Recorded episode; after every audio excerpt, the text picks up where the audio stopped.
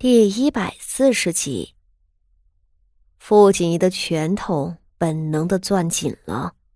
他知道，这傅妙仪一定不会打什么好主意。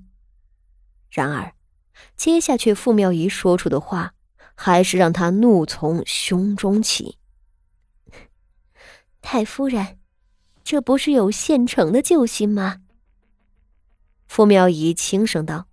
一臂伸手指着傅锦仪，救星？什么救星？一个黄毛小丫头会做什么？辽氏心力交瘁，没劲儿骂了，瘫软在地，呜咽流泪。傅妙仪伸手扶住她，笑道：“黄毛丫头有黄毛丫头的用处啊，只要我让八妹妹出去引开他们，咱们就有机会逃出去。”说着去拉傅锦仪刀。八妹妹，你看，现在只有你出去将他们引开啊！我的腿跑不动，我婆母年纪大了，更经不住，只有你。傅锦仪一言不发，静静地看着他，眼睛里渐渐冒出火来。傅妙仪微微呼了一口气，道：“八妹妹，你这么看着我做什么？你要知道，我现在是武安侯府的主母，是咱们傅家最大的依仗，我是一定不能死的。这种事情只能由你来做。”说罢，又换了一副慈和的笑，恳切道：“你放心，你个小女孩，外头的人不会把你怎么样的。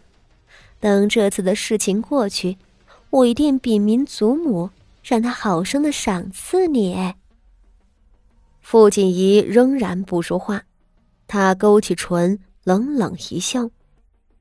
而旁侧的苗氏瞧着架势不对，也急了，上来抓了傅锦仪纤细的手腕子，道：“你去不去？啊，不去是吧？我让你不去。”他说着，一手将傅锦仪拎了起来，扭着她往门边走去。身后的傅妙仪则轻轻地笑了起来。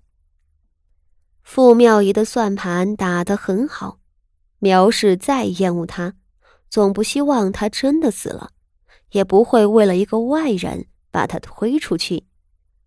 傅锦仪显然是最佳的牺牲对象，而苗氏那一身乡野汉服的横容，正好能把傅锦仪这个柔柔弱弱的小丫头压得翻不起浪，让她不得不出去。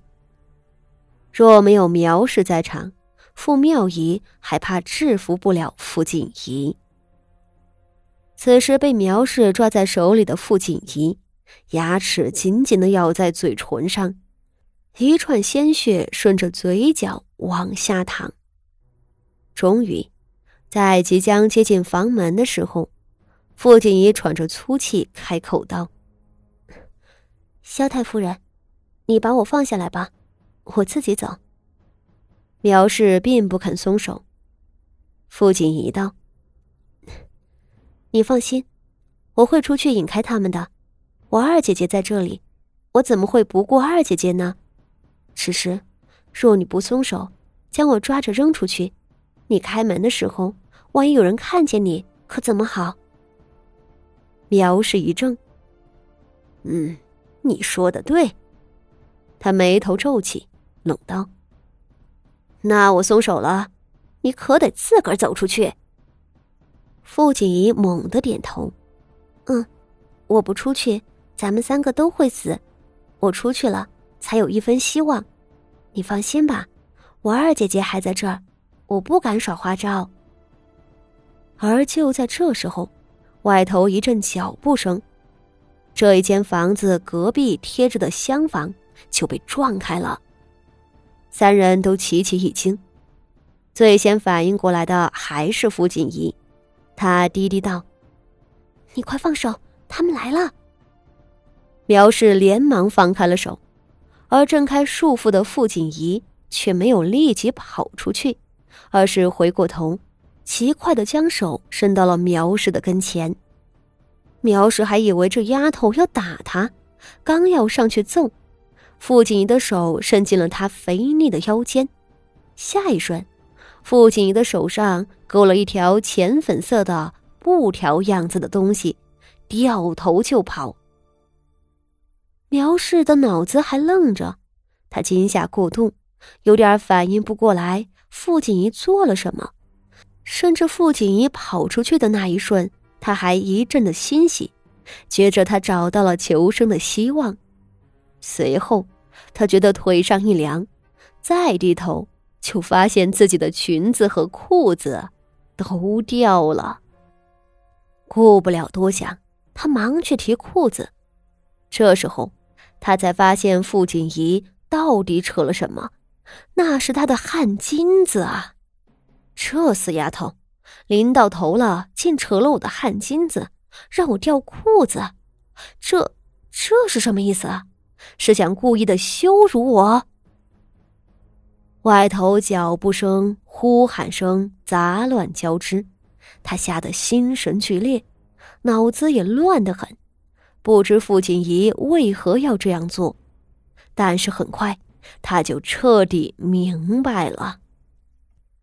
在他提着裤子正在原地之时，跑出去的傅锦仪高声大喊道：来人呐，快来人呐，保护太后娘娘，太后娘娘就躲在这个房子里，快来人呐！苗氏和傅妙仪两人的脑子都轰的一声，这个杀千刀的死丫头，她是想害死老娘啊！苗氏哭叫一声，想要奔逃之时，门外横冲直撞的闯进来好几个尼姑，苗氏吓得腿软了，她手脚并用的撑着窗边，想要跳窗逃生。然而他的裤子，提着裤子面对追兵，显然是一种愚蠢的自寻死路。他运气好，虽然裤子不方便，到底在被尼姑抓住之前，从窗户里滚了出来了。他抓着裤子没命的往前跑，跑得慢不说，一不小心又被裤子给绊倒了。倒是那缩在后头的傅妙仪比他有先见之明，在傅锦仪叫喊之前就反应了过来，这会儿早就爬到了窗外。但可惜的是，他腿上有伤，跑得比苗氏更慢。